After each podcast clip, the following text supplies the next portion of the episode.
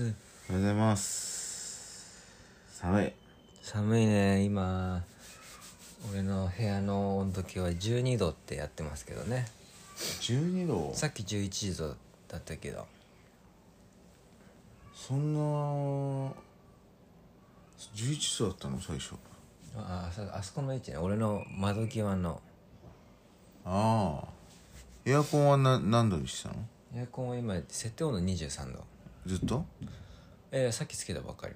ああそういうことね、えー寝てる時はつけてないの？まあタイマーにしてるから多分途中で切れてるかな。もう僕は一回もつけてないですけどね。うーん。さすがですね。まあつけてもいいんですけどね。なんかうん。なんかいやこうやって寒い寒いってなってんのって朝だけなんですよね。なんかその寝る直前とかはまあ寒いけど大丈夫みたいな、朝だけだよねかなまあまあ体がね一番冷えてる状態ではあるからまあそれはそうだよなっていう、まあいつもありがたいですよ。あの、まあ、関係ないけどお風呂はね。ああお風呂ね。いやお風呂はやっぱねこうまあね今ヨシさんの実家にいますから、うん。まあねこう一軒家ですからねやっぱそのもう大体の一軒家ってついてるのかな？まあなんかマイホームにはついてそうなこの、まあお風呂はついてるんじゃない？うん。ね、このちょっと広々としたあの追い焚き付きのねなんかああいう、そうですね、えーお風呂。まあそれを毎回あのね入る時にはあのこうお湯に浸からせていただいてますけどいや気持ちいいですよ本当、うーんすごくあのいやなんかいつも正直あのお風呂入る時は楽しみなんですよね。えでこうちょっと窓開けてこの露天風呂風な気持ちにえー、してね。ちょっと窓開けてあちょっと寒いってなったところをこうあーみたいな。そうですね。まあまあまあ。いやーまあでも本当世間は大変じゃないですか今。今ね本当世間は大変ですね。だって昨日昨日かな？その小中高の学校をちょっと休みにしましょうみたいな要請が出たよね、うん。まあね。でもなんかねなんか俺はまあツイッターとかで見ただけですけどまあそうすると共働き大変でしょみたいな、うん。それどうすんの？みたいなね、うん。話とかはやっぱねありましたけどねえ。まああとねまあ共働きもそうだしまあたまたまね自分たちの知り合いも言ってたけどそのずっと家に逆にいられるとこの奥さん側お母さん側が結構こう、まあ、イライラする人もいるっていう話で。でそれ、まあ、そんな話を知り合いがしてで俺はすごい自分の家庭を思い出してああ確かに分かるっていうふうに思ったんですけどっていうのは僕のお母さんもあの家でこうゴロゴロな要はあのサイパンって、まあ、アメリカの学校なんでアメリカの学校って基本的に夏休み3ヶ月なんですよ、うんうん。で長いじゃないですか。長いね。で,、はい、で長くてでそれでこう家帰ったらもうこのずっとこのゴロゴロしてる僕たちを見るとすごいイライラするっていう。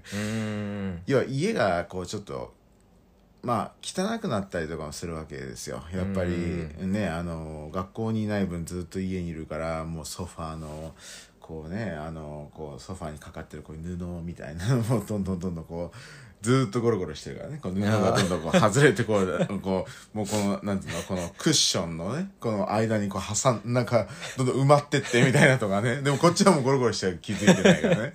そんなんとかあとまあちょっと多分食べたりとかね。おなんかお母さんあのあのなんていうの？まあ食費がどんどんなくなってたりとかね。まあいろいろいろいろ多分あると思うんですよね。まあ、うん、電気代も超使ってるしエアコンも 100%18 度ぐらいにしてるしとかねもうとにかくとにかくいろいろ嫌なんだろうなと。はい。まあ僕もそうでお母さん結構その本当にそういうのが嫌で僕弟と僕って8歳9歳ぐらい離れてるんですよ。あ9歳離れてるかな、うんうん。であの僕がもう日本にあの、まあ、働き始めて日本でこう生活してる時あの弟まだ学生じゃないですか。あのうん。高校生とかなんですよ、で結構よく夏休みをまああのまあ3ヶ月は言わないけど丸ごとこう1ヶ月僕によく送ってきてたりしたんですよ。ん？1ヶ月？要は3ヶ月の夏休みの1ヶ月だけうん。僕に送りつけるんですよああお母さん。弟ね。そうそう。で日本日本にやってく日本るってこと？にそう。で、ん。何回かだ多分ねいや23回ぐらいあったんですよ。よっさんあよっさんじゃない。弟がねあの高校生で僕の狭い部屋にうん。弟が1ヶ月泊まるみたいな、うん。そうそうそう。で確かにこうお母さんの気持ちは分かるっていう。要は俺の部屋に弟が今度俺が帰ってきたらもう部屋俺の部屋を もうゴローっとさ 俺のベッドでゴローしながらいなんか好きな日本のテレビ見てたりとかそれを毎回なんか最初はね大丈夫だけど毎回されるとなんかね自分自分の部屋をなんか完全に占領されてるみたいなうんなんかちょっとなんか少しずつイラッとするみたいになる。そう。まあそうよね。だからなんかそういうのもあるんだなっていうね。うーん。まあなんかちょっとプライベートスペースがうん。ちょっとこう変わってしまってるみたいな。そうですね。はい。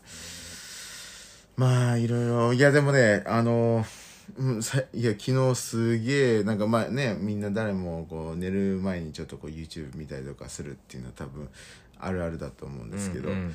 き昨日はずーっと英語でいやあのここ最近あの結構英語のスタンダップコメディっていうのをはいはい。見るのがお多くてうん。だからまあ俺の今度レコメンドが少し英語になってきたね。なんかこう、うでその中で英語の中であのテテあのテッドってあるじゃん。あはいはいプレゼンのやつね。はい。であの、はい。あそこのグループがやって TED-Edっていうやつでさなんかえっとあーエデュケーションエッドで、はいはいはいはい。あの、あのなんか、アニメーションで、なんかいろんなものを、こう、みじ、3、4分ぐらいの短さで、なんかいろんなことについて、こう、知識を教えてくれるやつがあるんです。見たことない？多分あるかうんも、あるとは思う分偶然に見たことあるかもしれないけど、うん要はほとんどがもう100万超えのすごいビューなのね。うーんまあでいや見てて本当にこうまあないろんなもののこのついて本当氷山の一角かもしれないけどこうやっぱ知識がね、なんかい昨日より今日みたいな、昨日より今日頭が良くなったみたいな気持ちになるぐらいの、うん。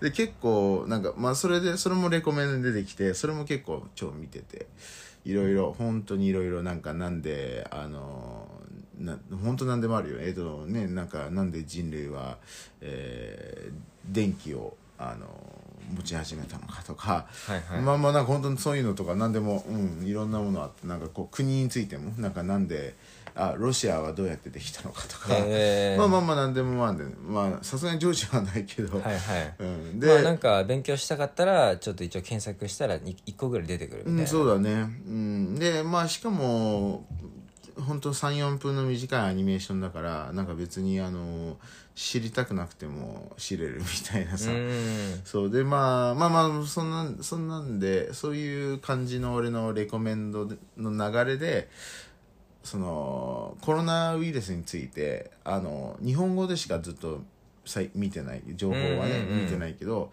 なんとなくこうあ英語で英語のやつもちょっと見てやろうかな みたいな。見 て見てやろう。見てやろう見てやろうってね、ははい。いえーでまああのうんでやっぱりちょっとちょっとなんかいろいろやっぱり英語の方が情報多いなと思ってうん。なんか、うんやっぱりあのそう。でなんかまあいろいろきあのや学びましたよ。あとあと俺あのパンデミックとかエピデミックってエピデあそう。俺俺エピデミックって聞くと俺俺らが使ってるサービスそうだよね。うん。音楽サービスわかるじゃん、はい。エピデミックミュージックでねあれ。エピデミックサウンドね。サウンドかサウンドか、そうそうそう。いやでもあそこでもエピデミック使ってて、なんかもう俺全然その言葉知らなかったんだけど、うん。でもパンデミックパンデミックは知ってんの、そうだね。うん。エピデミックは、知らない。あだからパンデミックはエピデミックはパンデミックのちっちゃいバージョンなんですよ。要はあの、へく国単位で。ああなるほど、ね、国単位でなってる時はエピデミック。うーん。でもうこの世界単位になった時に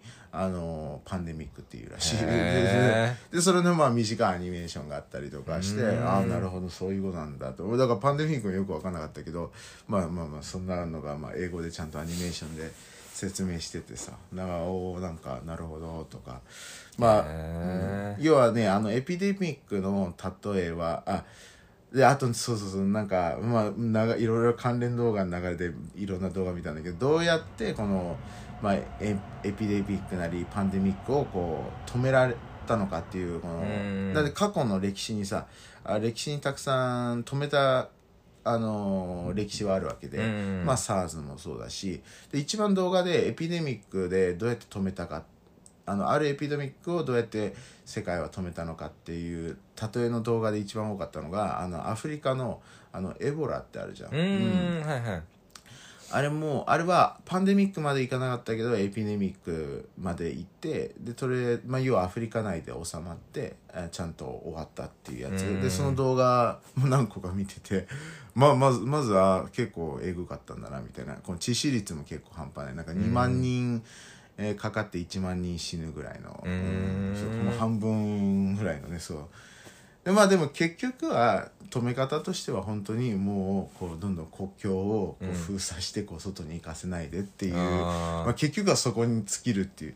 だから最初日本もさまあどこもやってたけど誰かなったらどうどうやってなったのかってすぐ調べるじゃんやっぱ。うん。でどんどんこう隔離してみたいなって、はいはい。まあまあ一応そのやるやろうとしてる流れは正しいんだけどただもうどんどんどんどんどんどん広がっていっちゃったっていうのが、まあ、今回のあれだよね。まあだからそもそもだから中国の段階で完全にねあの隔離してやってたらあの、まあ、エピデミックで住んでたのがもうそれがもう一気にふわっとパンデミックになってしまったみたいな。そう。まあだからそうだね。まああのだからある意味アフリカのやつはうまくちゃんと食い止めてあの 3, 3カ国だけ。一番最後のやつは3カ国だけで広がってとどまって終わったらしい、なんかギニアとなんなんなんとかライベリアか。となんとかみたいなさ。そう。でも2000それが2013年かなんかなんだけど2019年にまた発生してそれ多分まだ終わってないのかな。なんかまあでもエボラまだねだって俺らね俺らだって帰ってきた時ねうん。書いてあったもんね。そうだから2019年だ。2019年にどっかねアフリカのなんか多分真ん中らへんからまた再発したらしいですまあでも結構あれもあれこそ広がったら半端ないんじゃないかなっていう感じでね。うん。なんか致死率は結構レベル。であとなんかあのあのコロナウイルスニュースですごいこの望遠超望望遠じゃないか。えなんていうのこの超ズームした。顕微鏡？顕微鏡で見たね。絵がよく出てくるじゃないですか、うん。でこの丸いやつにこう、はい。ねこうなんか毛が生えたみたいなうん。感じですけどそのエボラはえぐいなっていうのがミミズみたいなやつなんだよね。あだからなんかもう入ってったらなんかうわなんか全部がミミズになっていくって考はい。えたらなんかキキモいなあみたいな。へそう。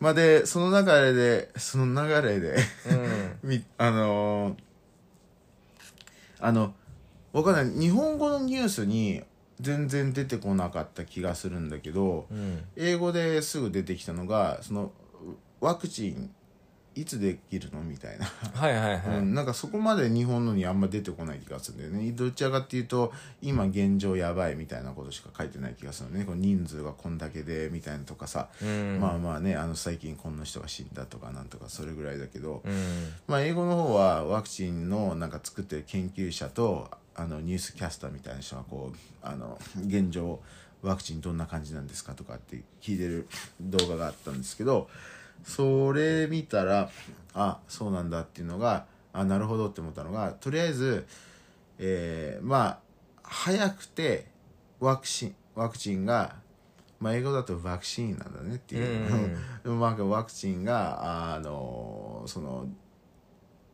この完成するのが早くて3月4月。おーはまあでもそろそろなんだね。早くてね。そう。でも、うん。は早くて3月4月。まあなんか3月4月4月5月みたいな。まあそんぐらい早くて。うん。だけど世に出るのが来年だというええ。っていうこといろいろ大変なんだね。そうそう。なんか売る売り出すために。そう要はそう要はその完成させるのはもうあの研究所レベルの話だから。そうそう。でそれで外に世に出す大量生産してはいはい。世に出す。でしかもハイクオリティのものを出さなきゃいけないっていううん。まあ、そこもすごいね強調してる。ハイクオリティのもの。まあ要はそれ出したらもう大丈夫っていう感じじゃないといけないってことだよね。だってやっぱその大量生産をして時に同じハイクオリティを出すってここもちゃんとチェックしなきゃいけないっていうね、うん。ああなるほど。確かにってなんか俺ひ一人分の味噌汁を作るのは楽だけどなんかねまあ何でもいいけど500人分の味噌汁作るってなった時に、やっぱりなんかちょっと違うよなっていう なんかでこのね入れ物大きくなって、まあまあね味噌もなんかすげえね。入れて、具具が入り具の入り具合とかすごい競争がねそうそうそう。俺俺に俺にじゃがいも入ってないですけど、うん、そうね。はい。そう。だからまあだからやっぱりそう考えるとあ確かになって。まあこれはしかもね薬で人の中に入れるわけだからね。まあ。まあ、命にね。そう。命まあなんかこう人類を救うか救わないかみたいな、うん。だからあなるほど。ってでそれですごいそのニュースキャスターもねまあ俺も疑問になるのがでもそんないやだって私たち人類は今そのあなたたちの今の私たちの抱えてる問題をそのワクチンによって解決してもらうってみんな思ってるんですけどそんな来年とかじゃ意味なくないっすか？みたいなことを言ってて、うん。まあそうだよなって俺らとしては早くその、ね、ワクチンを今のこの広がりを食い止めてくれっていう感じなんですけどそんな最速で来年なんですかみたいなって言ってまあそうなんですで必ずこのステップを踏まなきゃいけないですしまあ下手したら長くなっちゃうかもしれないしあのーこのこの今の広がりを食い止めるっていうことはできないですとでその人が「えこんなもんなんですか?」とこの今の技術で今のこんなね最先端の技術でそんな来年になってしまうんですかって言って今までもそうだったんですか？って言ってやっぱりそうなんだって。今までも SARS もエボラもその始まって広がってる段階でにこうワクチンが出るってわけじゃないんだって。ワクチンってやっぱり基本的にはそのもっと未来のため、うん。うん。またさらに再発をした時にあのーその時に食い止めるっていうぐらいのもんなんだって、あそうなんだみたいな。だからエボラもエボラ用のワクチンも結局なんかこう1年後にこう出て、うん。まあ、その再発にまたこうちょっと生きたみたいなうん。話らしいんだよね。あそうなんだと思っててっきりさなんかワクチンってい、ね、その時の広がりをこう食い止めてくれてんのかなっていうふうなこの勝手の 想像まあだったけど、ねうん。だけどあそうなんだ。ってだからでまあだからなその結局この今のこの広がりはその今の持ってるまあ薬とかそういうね治療法でもうなんとか食い止める。でなんか自然に何こうちょっとこうスローダウンしていくパターンもあれば、まあ、人的にこう頑張って食い止めるパターンもいろいろあるんだけど、まあ、結局は今の現状の持ってるもので解決していかなきゃいけないっていう。うん。まあ映画だったらねたまにこう謎の組織が、ワクチンすごい抱えてたりするけどね、うんそうだね。なんか映画はねなんかゾンビ系もさなんか、ねまあ、割とね2時間の間でワクチンが出てくるから、うん、だからあのーなんだっけ。まあね俺が好きなのはあのワールドワー Z, Z だっけ、はいあれなんかもねあのブラピが頑張ってあの最後研究室まで行って、でやっと出たみたいな、うんまあでも確かにあれもなんか時間なんかあのワクワクチンができたってなるんだけど確かなんかちょっと時間差でなんかこうどんどんさあのそこからなんかナレーションに変わってってなんかあのこ時間がすごい過ぎてこうこうなっていきましたみたいな感じだったかもしれない多分、はいはいはい。うんそうだね。だからもしかしたら一応あれも現実に基づいてるのかもしれない。ワクチンの誕生はすぐだけど、それがこう配られるまではちょっと時間かかるよっていう、なんか。なんかこうなんか3年後っつってちょっと平和になってるみたいな。ね、うんそんな感じかもしれない。まあでも映画でよくあるよね、まあそうですね。だから昨日はねずっと、うん、なんか英語でいろいろ見てましたね、へいや難しかったけど難しい言葉も出てきたしあれだったけどでもやっぱり情報はやっぱり英語の方が多いなって。要はしかもだってその俺が見てたあのニュースキャスターもあの多分ねあのドイツがなんか上に出てくるんだよね。こう画面のなんか画面とこうコメントセクションのこの間のところになんかこれはドイツの公共なんとかみたいな。でドイツが出してるなんかえ綺麗な英語の情報で。ででしかもニュースキャスターもなんかドイツ人なんか白人っぽい人が話してその途中からその先生たちにこう質問するアナウンサーみたいな人はあの今度インド人みたいな人になって、うん、ちょっとインドアクセントになってたりとかして、ん、なんかすげえインターナショナルだなと思って。だからなんかまあ言いたいのはあの英語はやっぱあのアメリカだけじゃないからね使うのがね。まあまあまあなんか本当にまあドイツも使ってるしインド人も使ってるしってやっぱりあのそれは日本だけでの情報に比べたら半端ない あれだよねアクセスだよねそう。であのなんだっけえっとねなんだっけコットナインティーンだっけ？いいコット？あいこと？コットナインティーンかな？なんかねその、うん、日本はさコロナウイルスか新型肺炎っていうじゃん、アメリカはあのアメリカっていうか英語はねえっとあのコロコロナウイルスかあのコットナインティーン確か。なんか、えー、そのねナインティーンは間違いないんだけどその前にねコットかな。なんかそんな感じのなんかコットハイフンナインティーンみたいななんかちょっとこう専門なんかちゃんとした名前みたいな。そんな感じで読んでたんですけどねいやまあいろいろ、うん、なんか普通にあの武漢が英語発音でウーハンになってるね。WUHAN、はいはい、そうそう。普通になんかウーハンの中に住んでるなんか英語喋れるなんか白人の人がなんかスーパー行ってこう買い物する。まあ、要は買いだめしてまた戻るみたいな、うん、ブログ風な動画とかあったりとか、えー、なんか本当普通のブログでだ普通のブログなんだけどなんかな何もパニックしてるような感じじゃない。ただ家からあの家出る前にすごいマスクともう完全につけてでこうスーパーにあのなんか女の子の友達とスーパーに行ってとりあえずこう食料とか買ってただ帰るだけの動画なんだけどまあまあまあまあこういうのもね日本語で見ると多分そういうの出てこないからね。全部英語だから。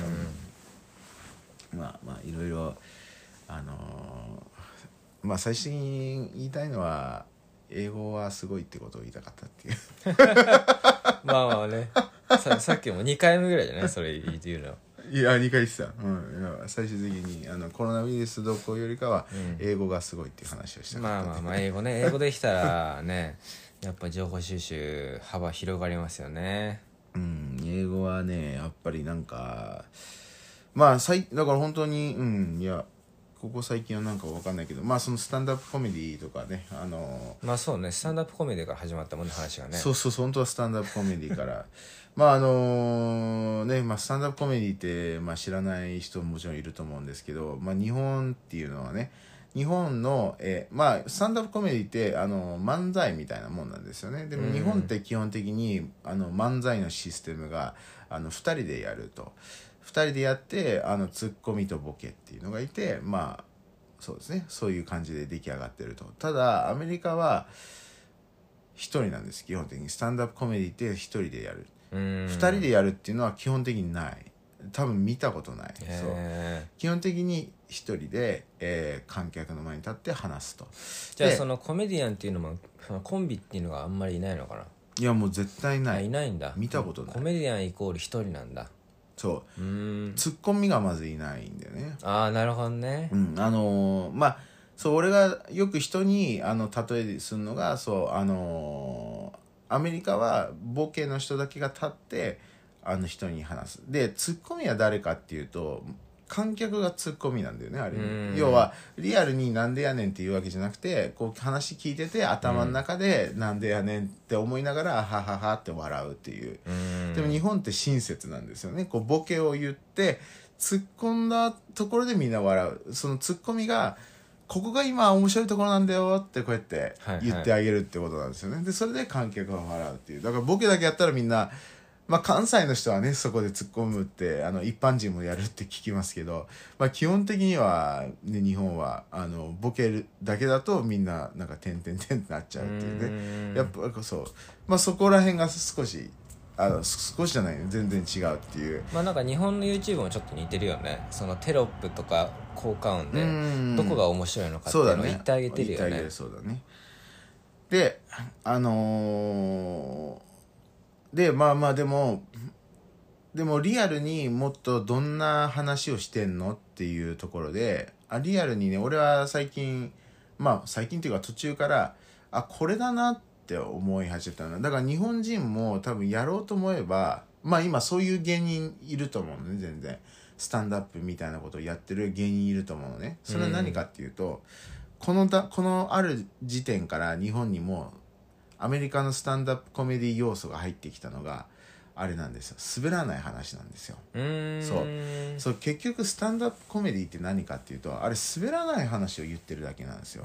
そうそう。あのまあヨウさんもう一回あの自分好きなねあのガブレール・イグレシアスってあのデブの、はいはい、ああれもう一回聞き直してみても多分分かると思うけど滑らない話なんですよ、あ滑らない話のをなんか10個20個ぐらいをこの、いい感じに話をつなげていくって。よなんかもうストーリーが大体さこうやって始まった時にさ「いやーほんとね最近さ奥さんが」みたいな感じで始まるんですよ大体、まあ、とか奥さんがとか。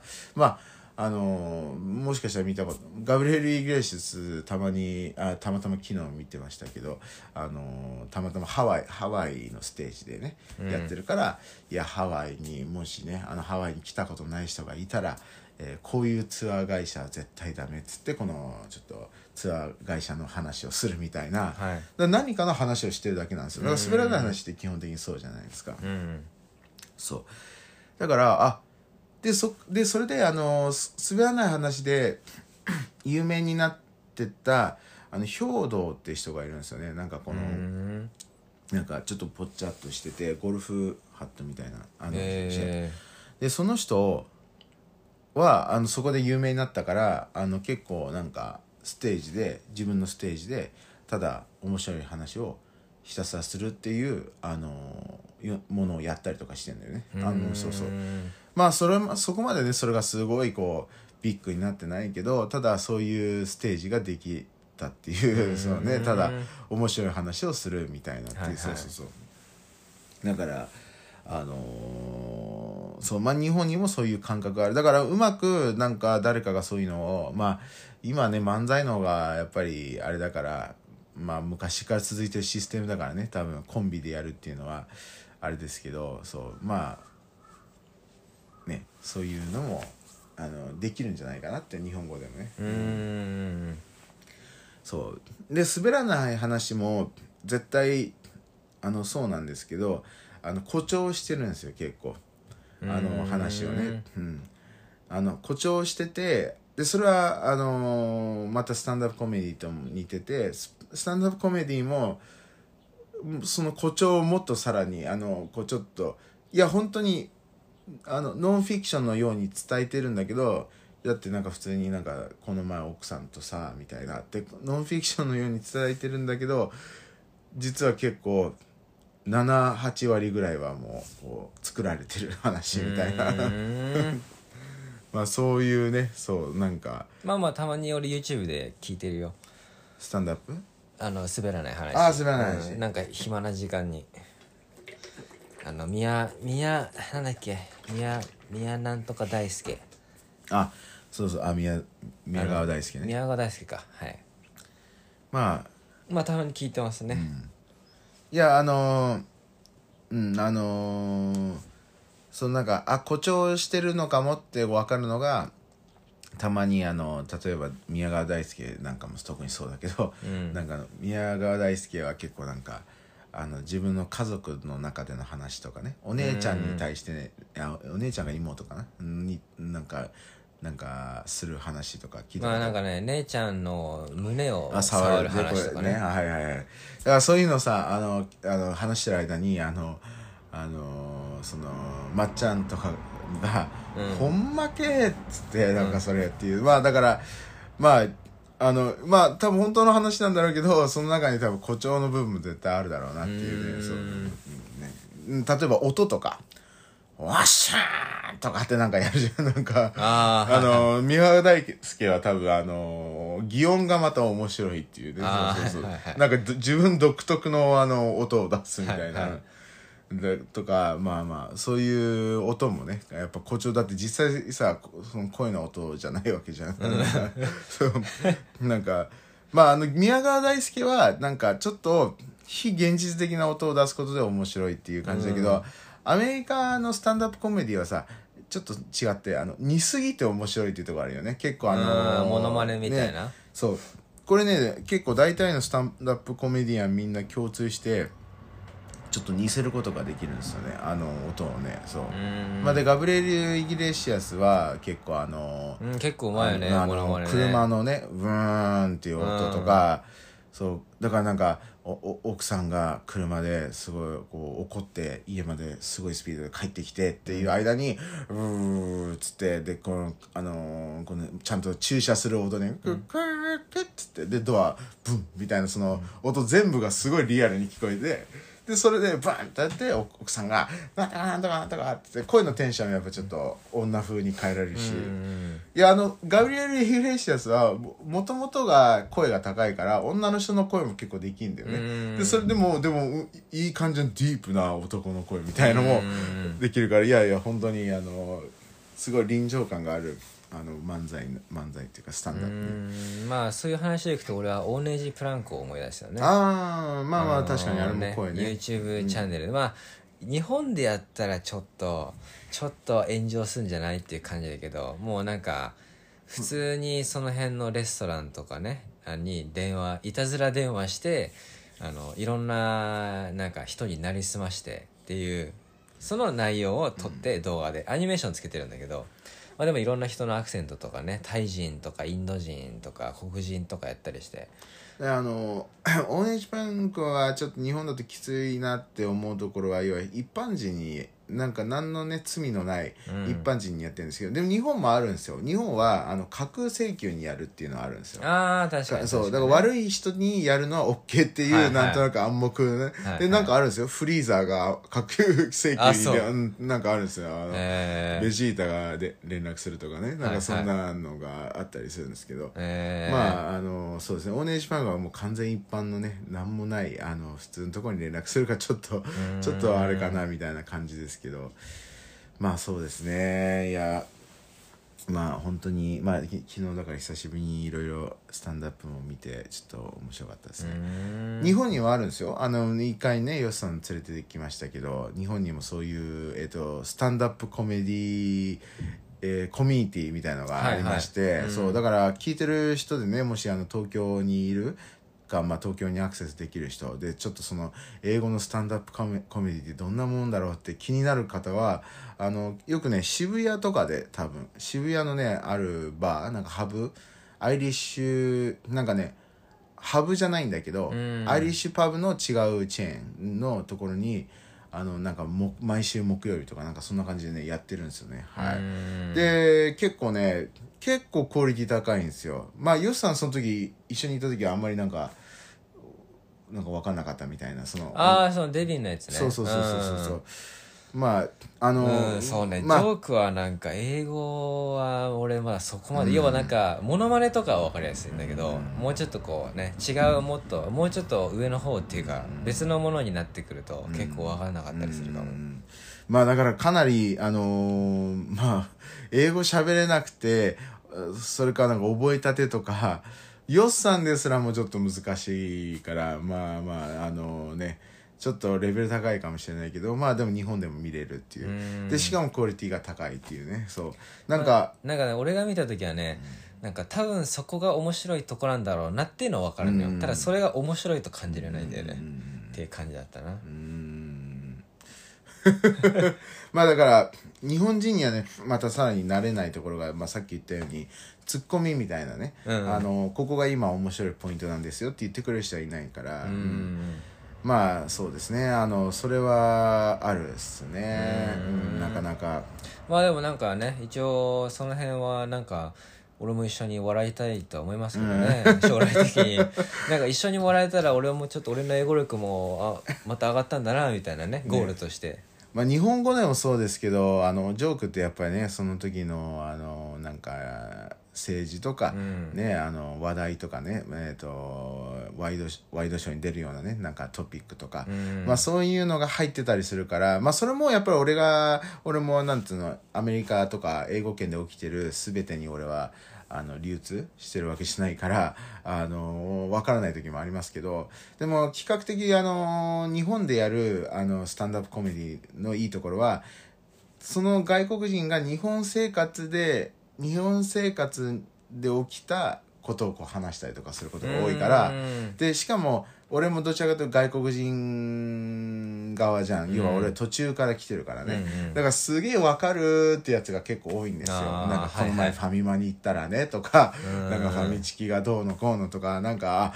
すげえわかるわかるそうだねとか、うんまあ、共感できるんだね、うんそうそうそう。なんかあるあのコメディアンが今ファッと思い出したけどその日本人は日本人のあのあのあの日本人との男女？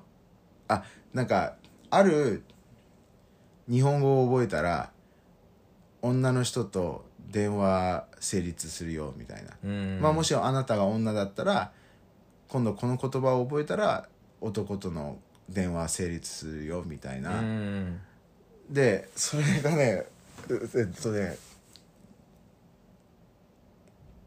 なんか確か確かだよ。でもああみたいなのがなんか男は「うん」「うん」っていうのだけを覚えたらいいよみたいうな、ん。でそれがなんかで電話のふりするんだけど「こうトゥルなんとか」みたいな、うん。来たら「うん」「うん」「うん」「うん」みたいな。うん。そう。っていう。え英語英語の話？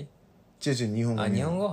要は日本人はこう「うん」「うん」みたいな。あはいはいはい。なんかそれだけで結構「うん」うん「うん」ああそうだね。うんうんうんうんみたいな、まあまあそうそうそう。わかるわかる。だから外人からしたらそういうふうに見えるっていう話ね、そのまあ要するにまああうんかな？うんいやわかんないけどなんかまあでもなんかうんうんうん。うんそうまあ要は運だよ。運がうん運が運がちょっとこうもうなんか効率化してる運だよね。ううんんうんうん。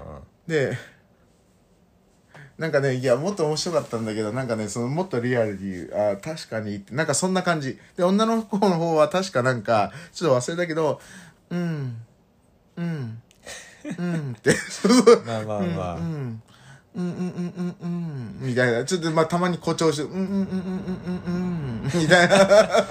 でもまあそういうこと。なんかそのその人あのそのスタンダップがあのそのねあの日本でやってるスタンダップコメディアンがあの注目するその俺らからしたら当たり前だったんだけどあの外国人からしたらちょっと変だよねっていううん。そうそう。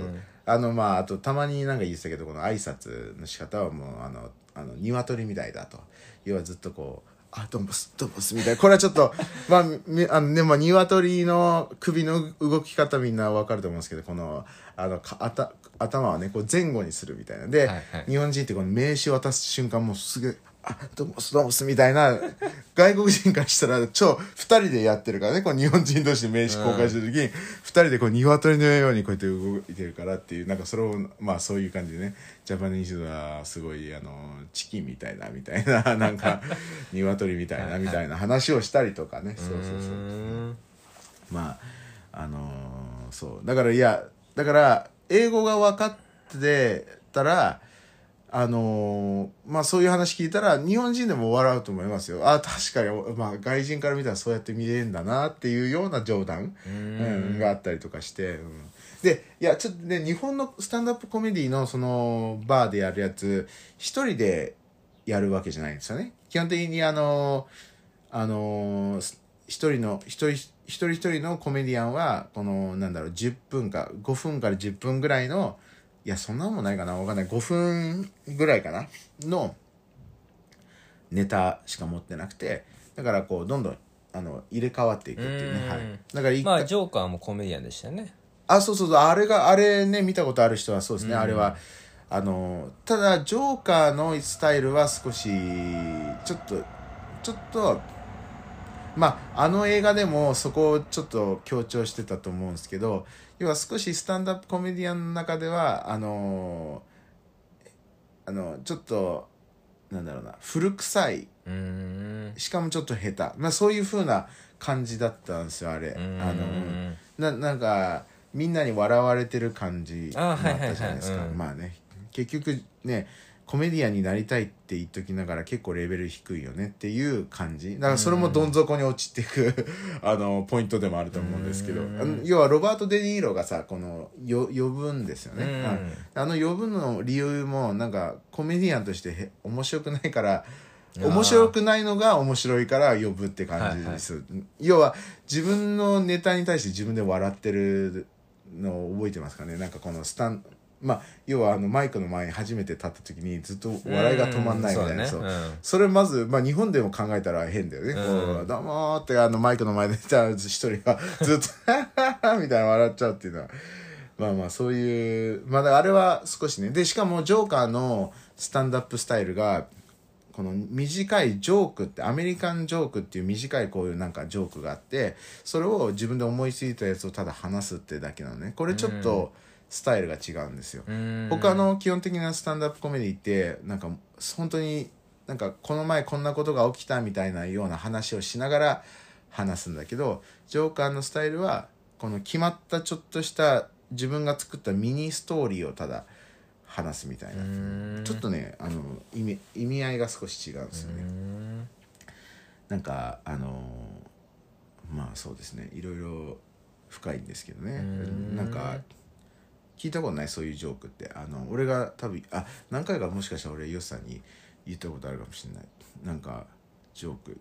あのえっ、となんか例えばあのアメリカンジョーク聞言ったことないかな。例えばえっ、となんだママジョークとか聞いたことない？なんかママジョークは、まあ、これ全部日本語にちょっと訳していますけどなんかママジョークっていうのは俺がヨシさんの、まあ、相手のお母さんをけなすジョークなのね。でうん。例えば「お前のお母さんはデブすぎてブーメランを使わないとベルト締められない」みたいな。うん。全くわからん。でこれはいやブーメラン使ってっていうのは要はこう自分の手じゃこう回んないからベルトの端っこをこうブーメランつけてこうああブーメランで付け足すってことね。そうそうそうそう。とか。へえいやいやたいやただけなすバカにしてるだけだよ。なんか、うん。別に面白いっていうよりかただこうバカにするっていう。それでもジョークってこと？これはそのママジョークっていうカテゴリーなのね。へー。要はけなすけなすんだけどジョークだよみたいな。ああなるほどね。仲いい間でなんか出るそう。そうそううそう。であの例えばあの「天使にラブソング」っていう歌あの映画があるんですけど「天使にラブソング。天天使にラブソング」天使へだっけ天使にラブソング、え知ら見たことない？あそうか、まあ、結構有名な映画なんですけど、まあ、歌、超歌う映画なんですけど、はい。まあ、し見たことある人はいると思うんですけどあ今どんぐらい？あで天使へ「天使にラブソング2」で出てくるジョークがうん。あのお前のお母さんは頭悪すぎて駐車してる車にひかれたっていう表現をするああはいはいはい。そうそうそうそうでこれもまあそう駐車してる車にひかれたっていうこの表現だよね。うん。バカすぎてっていう、はいはい。で駐車してる車はにはひかれないでしょ普通っていう。うん。なんだけどお前のお母さんはバカすぎてっていうのとかまあお前のお母さんはデブすぎてあの天国に登れなかったとかなんかうん。まあなんかそういう感じなんですよね。これママジョークっていうね、はい。そう。であとブロンドジョークっていうまあ日本で言い返すならギャルジョークみたいな。要はこのここでいうブロンドっていうのはどういうことかっていうとアメリカってブロンドって結構天然なんかバカな人が多いて。うんでこれは多分世界共通で要は可愛い子綺麗な子はちょっと天然な人が多いっていうねなんかわかんないみたいな、はいはい。うん、まあギャルとかもそうですけど。まあブロンドアメリカはブロンドがそういう人が多いわけですね。まあ美人なブロンドとかはちょっとバカな人が多いっていう。だからそのバカなブロンドをあのバカにしたジョークっていうのも結構あって。うん。そうなんかあの質問系もあって。ブロンドはなぜでかいイヤリングつけてると思う？みたいな。でこれ質問系なのね。でまあ基本的にはあの答えなくていいのね。あの分かんないとかって言えばいいんですよ。あのなんでつけてると思うっつって。分かんないってなって。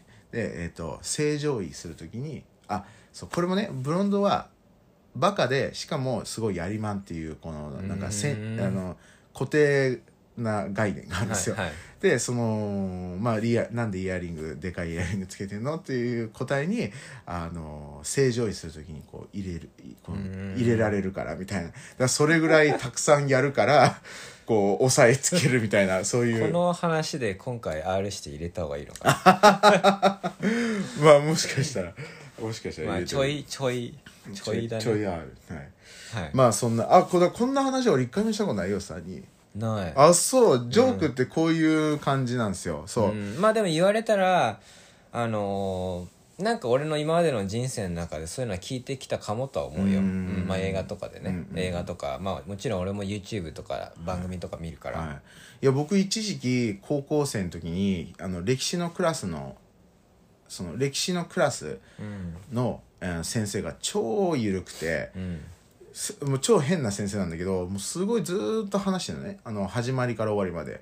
今日の、えークラスは、えーモンゴルについて話します。つってでモンゴルはででも声もなんかそんなにははきはきとした声じゃなくてそれをずーっとクラスが聞いてようが聞いてないがずーっと話す先生がいて。でうん。でそれを徐徐々にお俺らも分かってきてもう先生が話してる横で俺らがトランプ やったりとか、あのね他の子はなんか違うクラスの宿題やってたりとかもう本当まあそんなじ超自由。でも、そんな風にやってる間はずっと先生話してんだよ、で俺はそのクラスでそこにパソコン勝手に使ってもいいパソコンがあって俺はいつもその歴史のクラス行ってあのジョークがたくさん書いてあるサイトがあるのね、ん。で俺いつもそこで面白いジョークをこう調べて「ねえねえねえちょっとこのジョーク聞いて」ってこうこれが俺のね一時期すごいハマってた あの時期があって今日のジョークっていうのをなんか面白いジョークとかいろいろチェックしてあこれ面白いなって思ったらそのカードしてる4人に「ちょっとこれ聞いて」っつってで俺がこう言って。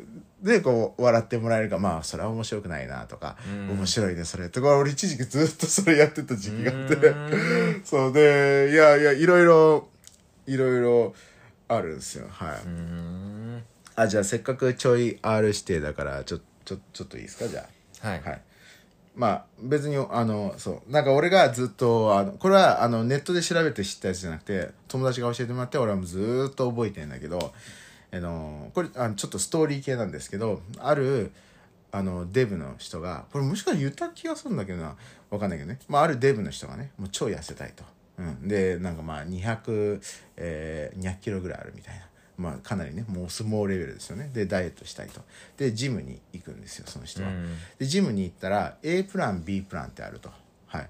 で A プランがえーまあちょっと優しいプランで1日、えーまあ、5キロぐらい痩せると。はい。でで B プランは1日50キロ痩せるおーすげえな50キロかみたいな。これだったらもうすぐに痩せんなみたいな。ただまあ俺運動一回もしたことのえ体重何キロなんだっけその人？200キロぐらい。あ200キロね。うんはい。はい。200キロあって、ん。まあ最初のは1日5キロ、はい。もう一個のは1日50キロみたいな、はい。うん、であその B プランだったらもうあこれはすぐ痩せんなと。ただ俺最近本当に運動してないからちょっと今日はとりあえずこの5キロの方で行こうと、うん。うん、って言ってあのーじゃあこの A プランでお願いしますって言って。であの受付のお兄さんが「あかしこまりました」と。でこちらの部屋にお入りくださいっつって、うん。あのなんか部屋に入るんですね。では部屋に入ったらもう真っ暗であの何も見えないと。でそれでパッと電気がつくんですね。パッてしたらなんかちっちゃい、まあ、部屋で真ん中にすげえ美人な女の人が立ってて、うんこれあのこのサイン持っててね、うん。でサインが私をまあちょっとここちょっと英語で一緒に言いますけど、ん。If you can catch me you can fuck me って書いてあるね、うん。私を捕まえられたら私をやってもいいよと、はい。まあ私とエッチしていいよと。はいっていうサインがあったから男の人まあデブだけどね。に200キロだけどうわーってなってうーうーうーうんっつって女の人もまあまあ素早いわけですよ、うん。で男の人やうんすごいまあ一日かけてでやっと、まあ、捕まえてエッチもして、でそれで、あのーその後体重計測ったら5キロ痩せてるわけですね。そううわー最高な経験だったなと。うんこれは最後エッチもねできてまあダイエットもできてみたいな。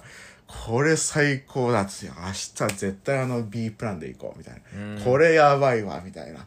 つって次の日その人はジムに行って、うん。すいませんもう B プランでお願いしますっつって、うん。でそれで「あじゃあかしこまりました。こちらのお部屋にお入りください」と。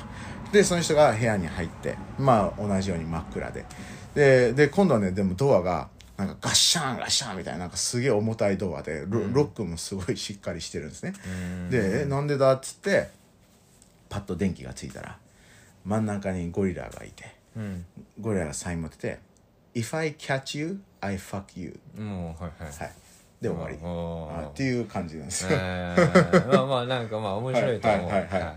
まああのーだからあのーまあこういうことですね。あの、うんうん。これはストーリーパターン。はいストーリーパターン、そう。でまあしかもストーリーの中でもまあちょっとこのシンプルバージョンですよね、うまああのーそうなんか結構あのいろいろありますよ。あのーあのーちょっとああじゃあこれ最後。うん。これもね友達から教えてもらったやつ。あの、まあ、これも少し分かりやすいパターンだと思います。あのだからもっと難しいやつありますから。このうん？それどういう意味っていうやつもある。なんかうんもちろんえあのあの英語の人にもねこうやって話した時に要はすげえ考えなきゃちゃんと話のポイントポイントをあのしっかり理解してないと分かんないっていうパターンもあるんですよね。うん。でも俺が大体覚えるやつってまあ極力基本的には多分日本人でも分かるようなやつ、うん。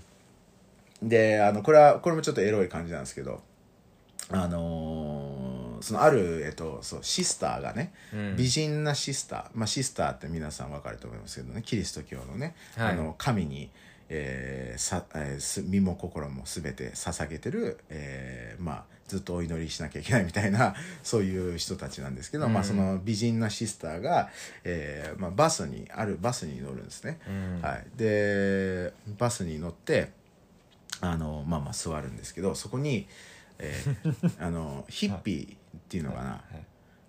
あのえっとヒッピーあれ？ヒッピーでいいのかな？まあヒッピーそうヒッピーってこう日本語でヒッピーってわかんのかな？うん分かる分かる。わかる。ヒッピー。うん。あそうか、うん。じゃあまあまあスティーブ・ジョブズとかねヒッピーだったでしょ。ああそうね。まあじゃあであるヒッピーがあのそこにいて あのこのシスター撮ったらうわ超美人みたいな。うん。めっちゃあのやりてえみたいな。うん。でそれでそのヒッピーがすぐにシスターに「ねえねえちょっとうんやろうぜ」みたいな。ちょっと でね。まあ要はちょっとまああのまあうざい感じなんですけど、うん。まあまあね。まあやろうぜまで最初から言ったわけかわかんないけどまあご飯行かない？みたいなとかね、はいはい。まあまあちょっとデートしようよみたいなこと言うんですけど、うん。まあそのシスターが「あの申し訳ないです」と「あの私はあの、ね、イエス・キリスト、えーに身を捧げた、えーものですから、うんちょっと他の男性とこうお付き合いとかデートとかすることはできませんと。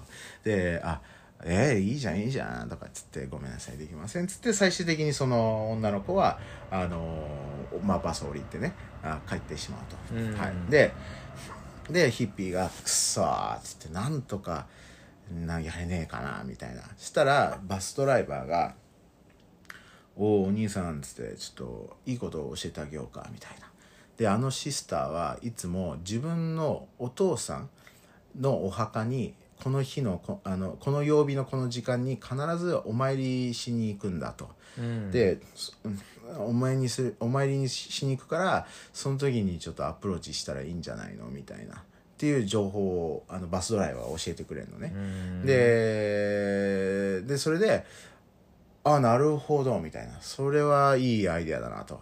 じゃあしじゃあちょっとそのねあのお墓参りのところ行こうって思って。でであのー作戦があのこのバスドライバーも提案してくれた作戦であのイエス・キリストの格好をしなさいみたいな、はいはい。でそれでアプローチしたらいいと、でああなるほどっつって。でそれでその女の人がね、まあ、ある、えー曜日のある時間にあのお墓参りしに来ててねもう夜でね、えーお墓参りしててしたらいきなりファーンっていう私はイエス・キリストだっていきなりイエス・キリストが現れると、で、えーその女の人が「えー、みたいな。なぜここにいるの？みたいな、はあ、まあいるんだよここに。みたいな。でちょっとあの俺とエッチしてくれみたいな感じで言って、でえー、みたいな。いやだ俺イエスね君は私に身を捧げてるんだからあのエッチさせてくれと。ででその女の人がいやでもそのシスターでいるにはあのバージンじゃないといけないと、うん。処女じゃないといけないからちょっと私のあそこはさせあのあげられないと。ね、バージンはあげられない。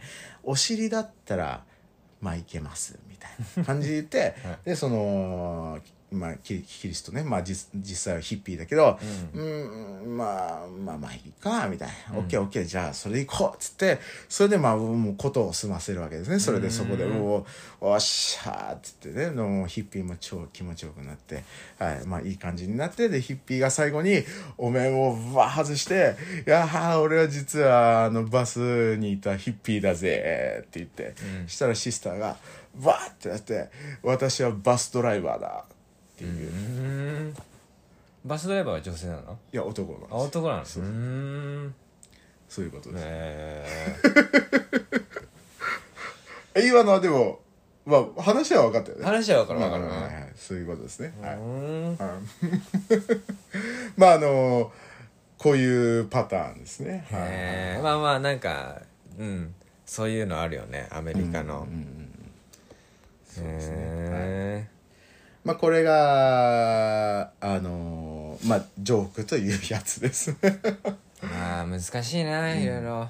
ジョーカーね。まあねあのそうですね。僕もあのまあ日本あの結構自分がたまたま働いてたあの環境がまたこの英語を覚えたい日本人がよく来るあのまあ要は僕ねあのシェアハウスの管理で働いてたんですけど管理会社で働いてたんですけどそこではあの住みながら英語を覚えましょうっていう企画もやってたりとかして、まあ、結構来る入居者とかがそういうね英語に興味がある人ででよく僕ねたまにそのジョークの話をしてあげたりするんですよね。なんかこういうのがアメリカンジョークなんだよっていうのをこう教えるためにこういう話何回かしたことありますけど、うん。まあ、ヨシさんみたいな反応は全然比較的どちらかというと多いかもしれない。なんか、うん似たような感じでこう、うん、意味はわかるけどなるほど難しいなみたいな、うん。まあでも基本的にジョークってまあアメリカ人が聞いても別にグワッハッハって笑うわけじゃないよ。なんかクスって感じ。うん。まあ似合って、うん、なるほはいど面白いねとかストーリーうまくできてるねみたいな、うん。要はまあちょっと近いのはダジャレみたいな感じかも。なんかまあまあそれはちょっとシンプルすぎるねとかって感じだけど、うん。でもなんかうまいダジャレはちょっとおそれうまいねっていうのはあるじゃん。なんか、うんまあそんな感じですね。なんか、うん、別にガッハッハってわけではない、うん。そう。そうですね。まあでもあのーこういう、えー感じですよ。はいはい。で実は実はこれね今ねあのーアメリカンジョークたくさんのアメリカンジョークを日本語に訳されたサイトって実はあってたくさん。そう。うんだからもうねあのー普通にみんなアクセスできるんですよこういうの。なんか日本語になったやつがねたくさんあるのね、ううん。んたくさん、うん、まあ俺も、なんか本とかもねありそう。俺も一期時期、うんあのーそういうアプリ。あのーあのーまあ俺がそのね、あのー仕事でやってたその English lesson じゃなくて English activity っていうのをやってたんですけど、うん。そこでいろんな、まあ、ゲームボードゲームをね英語でやったりとか、まあ、まあとにかく英語を話しましょうってやつなんですけどそこで俺よくやってたのがあのアメリカン日本語に訳されたアメリカンジョークをよ読んでもらって日本語で読んでもらってそれを英語で言うっていうやつをややってましたね。はいまああのジョークじゃなくてもね普通に何かの日本語の文章を俺に英語で言ってもらうっていう感じでもいいんですけどそこでこうジョークを言うことでもうちょっとねそのジョークの感覚をつかむこともできるかもしれないしっていう。そう。うん。はい。まあまあ俺はまあまあそんなあれだね。なんか一時期すごいなんかもうなんかハッスルしていろいろとあの YouTube でうん。番組見て理解しようってしてた時期はあるけど、今はなんか割とフラットですね、うん。まあねあのージョークは難しいですよ。うん。あのーうん。まあましてやそうやってね、まあ、ヨスさんみたいにあんまりジョークについてねそこまでこう深くでもなんか興味あんま湧いたことないでしょ？なんかその若い時とかは、うんないないない、うん。やっぱそういう時期がね長いとそれはなかなか今更感覚をつかむっていうのはねまあロビンとヨシ時代でもねなんか何回かツッコミ勉強しようとかし,、うんそうだね。しようとしてた時ありましたけどでもまあ、やっぱ、あるとしたらなんか海外の人友達ができてあのーまあそのジョークとか言ってきて分かんないからちょっとそのジョーク分かんないから教えてって、うん。どういうことって聞くとかだよね、はいまあちょっとこんな感じで。別 になんかもしかしたら話そうとしようとしたテーマあったのかもしれないけど、あった。まあいいっすよでも全然、はいまあしゃべくりロビンですね、はい今回は、はいありがとうございました